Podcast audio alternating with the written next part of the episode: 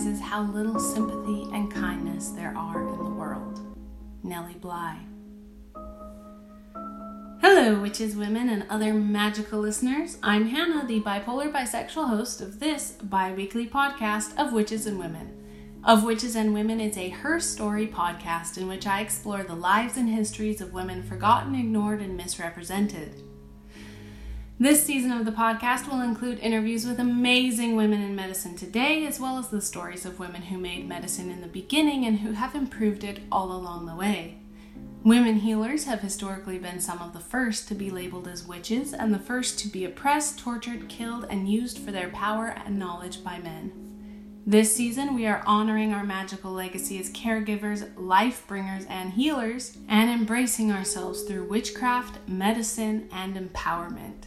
Be sure you and your coven are subscribed to the pod on Apple Podcasts, Google Play, Stitcher, or Spotify and connect with your sisters through the Of Witches and Women Instagram, Twitter, Reddit, or Facebook. If you haven't visited the website yet, go to ofwitchesandwomen.com today to subscribe to the Oracle newsletter, explore the magical artwork in the Grimoire Gallery, listen to and source check episodes in the Lamia Library, and buy wicked merch in the shop. This season of the Of Witches and Women podcast is sponsored by Lua Rae Clothing.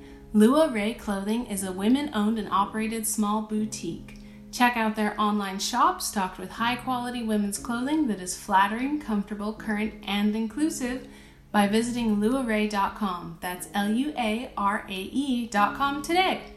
When you shop their seasonal collections, use the promo code WITCHES15 at checkout for a 15% discount. If you see something you love, order now because their collections sell out super fast and we get that special discount.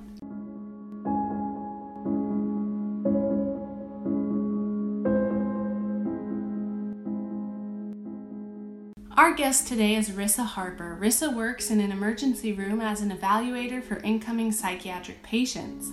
Rissa has a master's in social work, three beautiful children, and an incredibly generous heart. Witches, I introduce to you Rissa Harper. I have to say, your job sounds like one of my dream slash nightmare jobs at the same time, just as I was thinking about it. And now I get to find out. it's probably a pretty accurate description, like for most days in an ED. Like it is like a dream job, and then there are nightmare scenarios and nightmare days more often probably than I should admit. Yeah, that would be really hard. Yeah, it, it has its days for sure. And especially like with COVID and everything, I think it's really changed the environment. Oh, for sure. I'm sure anxiety is spiking. It is around my house. So, yeah, I think everybody's feeling it. And I think especially people that um, were kind of white knuckling it before that maybe had mental health issues, but were managing it somewhat. I think COVID was just enough to kind of mm-hmm. you know, mm-hmm. knock them off their game to the point that they just have to kind of throw in the towel and go, okay, I'm not okay. I can't do this anymore. For sure. To fact check your job title, you're a mental health therapist, correct? Right. So technically, what they call us in um, the emergency department is assessment and referral. Mm-hmm.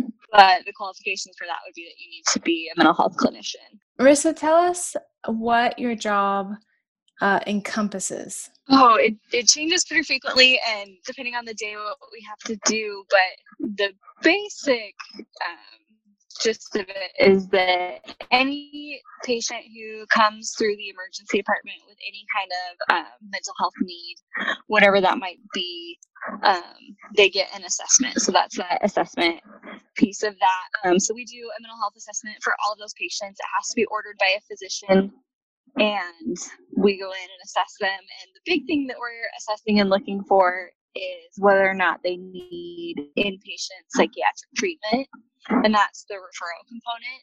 So mm-hmm. for inpatient psychiatric treatment, we're looking for um, suicidal ideation, homicidal ideation, and an acute psychotic episode.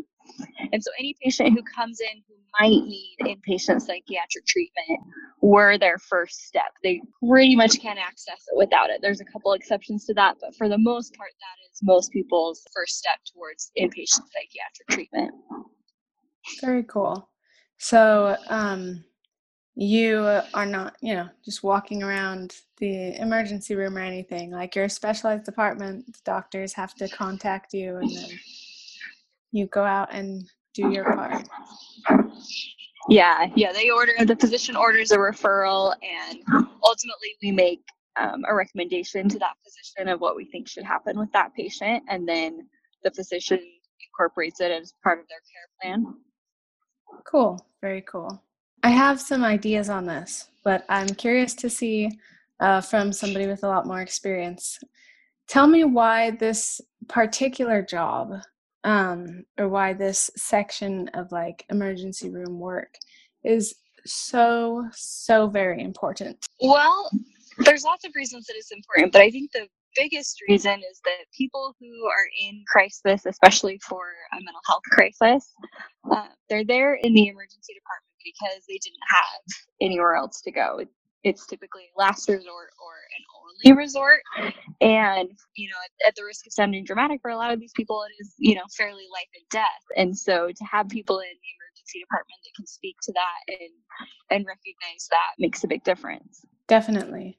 A lot of times we may not just like think of that in our minds when we think of an emergency room. It's like, oh, I, you know, broke a bone really badly or having a heart attack or a gunshot wound because those are you know the sort of more dramatic ideas but it like mental health illnesses are very like life and death as well. And if you get to that point where that's you know that's all that you have left that's pretty that can be scary. Well i'm sure it's terrifying. Yeah you know i, I think there's a lot of vulnerability there and um, really recognize that risk and that fear for people and to recognize that there's a large percentage of the population that are going to be in that situation.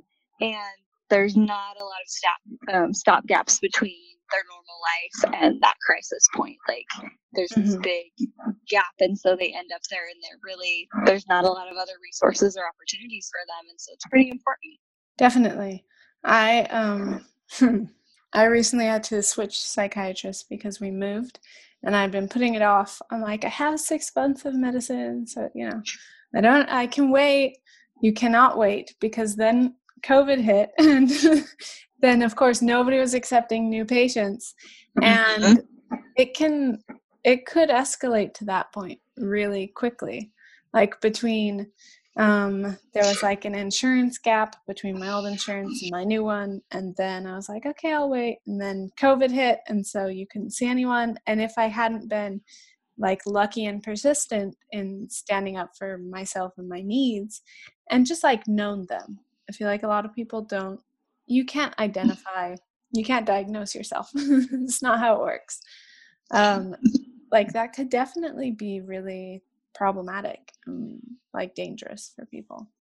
So. Well, and especially considering the fact that you had insurance, that's a huge piece of it because mm-hmm. that really opened up, I'm sure, what providers you would have been eligible to see. But if you had um, Medicaid or Medicare, or, you know, the worst case scenario would be no insurance, mm-hmm. um, you know your your resources are already pretty limited and then to throw in the pandemic when people weren't accepting patients um, or when they were only seeing them via telehealth and maybe if you're in that income bracket you don't have those kind of resources we saw people that were just really kind of shut out of the healthcare system um, mm-hmm. really for anyone's fault but just due to the situation at hand there wasn't a system for these people absolutely um, i would love everyone who like feels stuck or wants to like go get therapy like see somebody talk about it see if there's an issue. But the reality is we can't like insist everybody do that as a solution because you know like you said there's insurance issues there's cost issues there's um yeah just like that feeling of being stuck. And then all of a sudden with the pandemic bam it just like escalated for everyone from mm-hmm. you know maybe they were at a seven stress wise but they were handling it as best they could to an 11 just overnight. Yeah. No we hear from so many people that you know they'll come in and they're really embarrassed or you know they'll try to talk themselves out of it and they're like I, I really feel like i should just be able to handle this. Like normally i would be able to handle this and i'm you know we all just kind of think like well, I totally believe you because you probably normally could, but these aren't normal times and none of us are, you know, equipped to handle this. Like, I didn't get a pandemic handbook in school, you know, like yeah. we're all struggling and that's okay. Mm-hmm.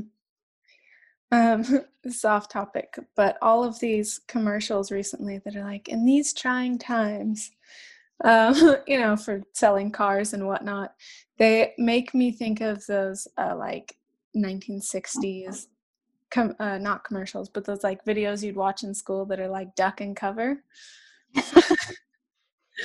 It's yeah. Yes.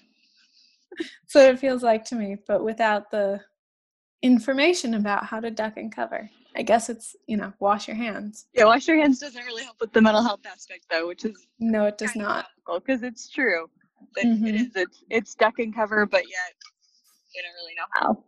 Yeah so I am just like assuming that you probably don't have like a typical day in the life, like, oh, I go in, I do this, then I do this, as every case must be like different and nuanced. So um, instead of like a day in the life, give me an example of like maybe a more um, mundane case and like maybe something like crazy or like, whoa, I can't believe that happened. So you're right. There's there's really not a, a, typical day. There are typical procedures. So typical procedure is I'll get a call from the emergency department um, that a patient has come in and a physician has ordered a referral. And so kind of from that point you you want to pull any records that you can on that patient, see if they've been through the system before, if, if they're a known quantity for us, because sometimes there are names that you're like, oh, I know this person, and you know, this is the 3rd mm-hmm. time this week, and um, those kind of names. So you're, you're kind of drawing all of that information and then you're going out there and we have um, an assessment that we're going through for kind of basic information, but at the same time, um, you're looking for things that aren't in the assessment. And sometimes they're fun, sometimes they're sad, sometimes they're scary. Um, I always really enjoy, not that I, you know, laugh at people's problems or um, don't understand the reality of what they're they're going through or try to emphasize empathize with that but you gotta in this job you gotta find your laughs where you can and i really enjoy people who are like actively psychotic and actively actively delusional because it's just funny like people don't pick their delusions and they're just some comical ones like um i had one recently that he his delusion was he was darth vader's father and you know very very committed to that delusion and all sorts of things that go along with that. And yes they're very sick and you know yes you do your best to get them help but i don't think i would be human if i didn't enjoy that like just just a tiny bit. Yeah in the moment and then you fix it. Yeah. You start that process so that's a fun one. Oh that's awesome. Yeah i i can see um, this sort of appeal like obviously like you said we don't pick to be delusional or what our delusions would be but sort of that escaping reality moment. Like i'm just gonna jump into star wars because that's a more stable universe at this point. Yeah for whatever reason you know whatever people end up picking it's just there's always kind of a comedic element it feels like and you know you have to you have to laugh at that. And the thing that we always say is we're like, we you can't make this stuff up. Like the stories are just too good sometimes. Awesome. And then what would um like a less sort of extreme case be? You know, if somebody came in not as like presenting with symptoms. So you'll get a lot of people that come in that um, maybe they just feel down or depressed and you know they're just looking for resources or whatever and then you kind of get through your assessment and you start realizing like okay this person is really sick and they've really been you know white knuckling it for a while so like a typical case like that would be um, like a mom that comes in we get a lot of like postpartum moms or mm-hmm. um, you know moms that are just really struggling right now and they tend to come in and, and minimize and you know just want some resources but the reality is they're they're human too and they can end up being in need of some treatment as well absolutely it's super important i definitely feel and have seen people trying to minimize those things but Mm-hmm. There's no shame in like getting more than just resources. And We always- just talking. No, we always joke about it, like among colleagues and stuff. Like when we make mistakes, like we're all just you know a day away from a day in the psych ward, and and the reality is like it's true. We're all just a bad day away from it. Yep. Absolutely. Some of us just haven't had our bad day yet. For sure. Um, in terms of mental health, uh, if you had like a genie wish and you could fix one thing that you see commonly through work, uh, what would you just sort of wave your magic wand and fix? Oh, so it's semi mental health related, but it's a population that gets like lumped in with mental health, and that is um, the developmentally delayed and the autistic community because that particular population of clients aren't necessarily served by or well served by inpatient psychiatric treatment. Mhm. Um, but at the same time, there is not um, there's not resources there's not a community for them like they've kind of been shuffled into the mental health community because we're in the best position to serve these patients but that's not to say that it's serving them well or the best place for them to be but there's just nothing else so literally every weekend i run into that um, where people in the developmentally delayed population or the autistic population have just reached the end of their service road and there there is nowhere else for them and oftentimes like we don't have good answers for them so yeah if i had a magic wand i'd i'd build a resource community for them That is a really good. And to that point, that's something that I would never think of. And I'm sure a lot of people, which is why which is why we need it with our genie wish. yeah Cool. it's not something i would have thought of but you you see it a ton in the Mhm. emergency department And then you realize, oh, there's a huge gap in the system. massive massive gap so then what are the like research is there something that you can refer them to now or not? There's not really good resources. There's really not. I mean, especially um, if they're a particularly difficult patient, as far as like, are they um, physically aggressive? Are they, you know, Mhm. super low IQ? There's, there's really not. And so oftentimes it's having those conversations with family of like, well, this might be the best way to manage it, but we recognize that that's not to say that it's a good way to manage it. Mhm. Um, and that's really sad because as a clinician, you always feel like you have your toolbox and you have your resources, and it's just figuring out what one um, a patient needs. And you feel like you always have something to offer. But with that population, we really, there are plenty of times that you just have to kind of admit that your toolbox is empty. hmm And they need a different kind of specialist that I'm sure is more difficult to find. Very, very difficult. Yeah. hmm Interesting. So then, um, you're sort of early, you're an early part of the intervention stages. Um, do you ever get to see or follow up with patients once they've been referred on? Yeah, so um, patients get referred to inpatient psychiatric treatment, and for us locally, um, the facility that they can get sent to, I pick up just some whenever they need extra help or they have like overflow, I'll go over and, and help. And so oftentimes I'll get to reconnect um, with patients that I've seen in the emergency department a few days later. Um, and that's not to say that they're better by then, but Of kind of their peak moment of crisis has passed and that's kind of nice because then as you go in and um, you work with them and assess them you're able to kind of delve into um, and what might lead to this problem being fixed where I'm like is there a problem right now to keep you Mhm. safe so I imagine that must be rewarding sometimes to be able to see some of those moments as well. yeah it's kind of fun and it, it's always nice when they um, remember you or recognize you because people in crisis don't think very clearly so sometimes you feel like you're working really hard to build a connection or really trying to help this patient but like do they remember and sometimes they do which is nice Oh, that is nice. Yeah. Well, thank you for your very, very important work.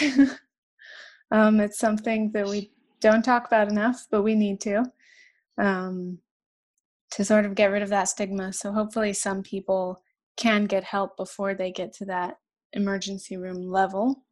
And for everybody who needs to get to that level, you are there. Other people are there. They have that help and assistance, which is really important. So, yeah, definitely. Yeah, well, thank you.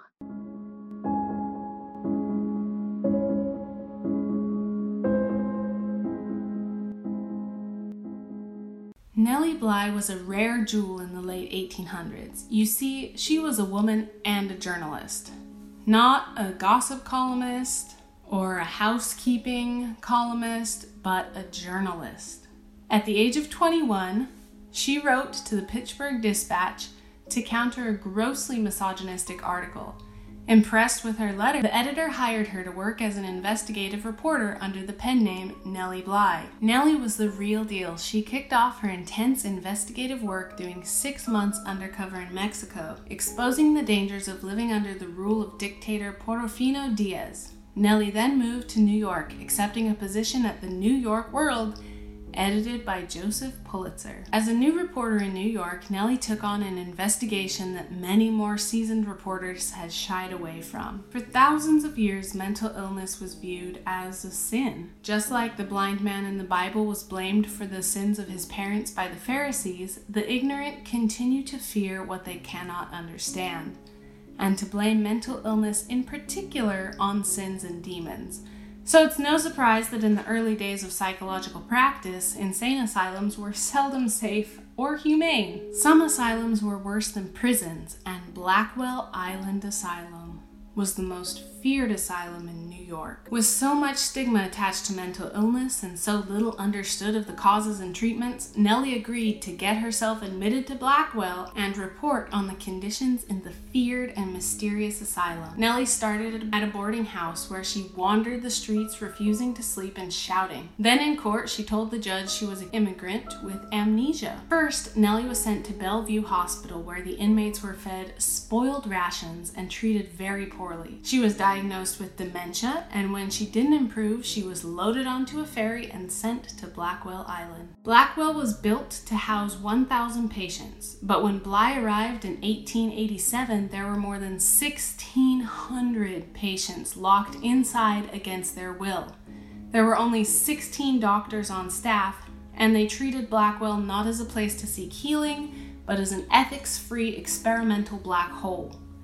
They could do whatever they wanted in the name of treatment, and no one was there to question them or hold them accountable. Ice baths and then remaining in their freezing wet clothes was one of the most common treatments. So were timeouts, so to speak, where the patient was forced to sit perfectly still, straight, and silent for hours on end. Those who complained and resisted were beaten and at the very least threatened with sexual violence. Bly quickly learned just how appropriate her cover story was. Most inmates were not suffering from mental illness, rather, they were immigrant women who had been caught in a judicial system where they couldn't understand the languages and it was a culture they were unfamiliar with. However, the trauma of the asylum was certainly enough to inflict many with mental illnesses like PTSD, anxiety, and depression. Bly took statements and stories from other patients in between her treatments, and when her editor showed up with her release paperwork, Nellie was able to write a truly shocking expose. By the time authorities showed up to inspect the asylum, many patients had been transferred, and the hospital was temporarily cleaned up for the inspection. While Blackwell tried to hide their inhumane practices, a grand jury still indicted the hospital and granted money to fund translators and better food and care and fired the most abusive doctors and nurses based on Nellie's testimony.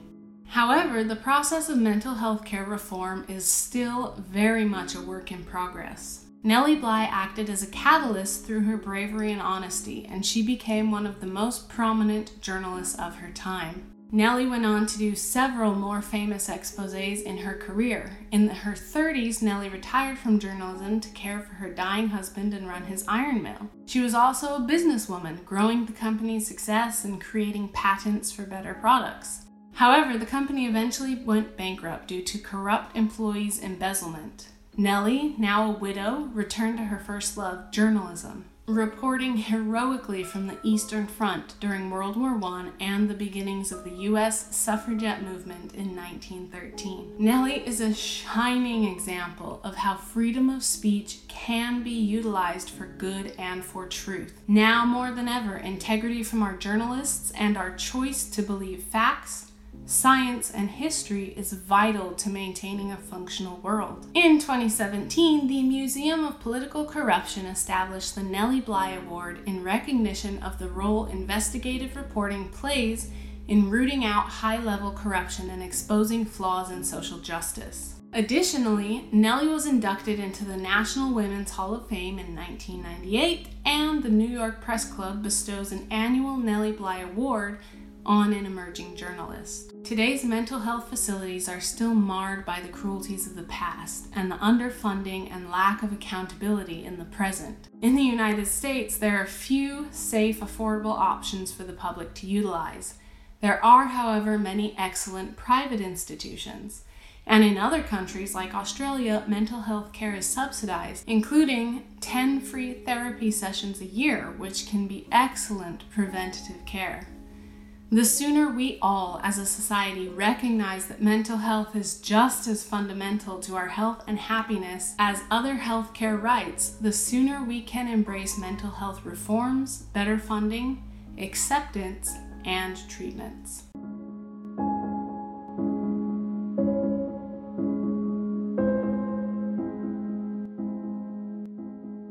Witches, let's talk shop, specifically the Of Witches and Women shop. If you haven't explored the website yet, you need to. Go to ofwitchesandwomen.com to see show notes, sources for each episode. In the Lamia Library and in the Grimoire Gallery, you'll find beautiful witchy artwork by contemporary artists, and you can link to their personal sites. And of course, on every page of ofwitchesandwomen.com, you can sign up for the Oracle newsletter for obscure stories, artist biographies, and exclusive content. Of course, please, please visit the Of Witches and Women shop. The podcast shop is full of fun merchandise from stickers for the whole coven to organic reusable cotton tote bags to magic color changing mugs for your tea to t shirts, tank tops, etc. There's something for everyone at the Of Witches and Women shop. Plus, when you shop at Of Witches and Women, I get a little bit of money to keep this podcast running. And of course, this season, all of the Witches Made Medicine merchandise will have proceeds sent to a healthcare organization of our choice that we will choose over the summer. So get your Witches Made Medicine merch today.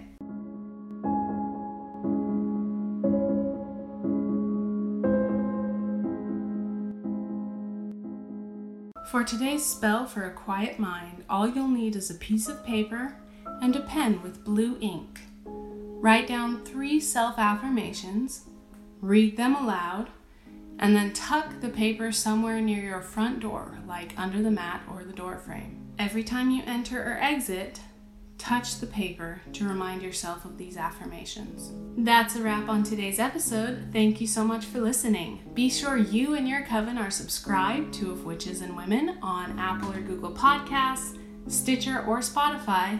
And please, please, please write me a magical review on your podcast app so others can find and enjoy the show as well. Thank you for listening and sharing and making my day is a little bit more magical as I'm able to research and write these incredible stories. Be sure to connect to the pod on social media and look up ofwitchesandwomen.com for even more great content. Stay fierce, witches. I'll catch you next time. Of Witches and Women is brought to you by SHH Media, LLC.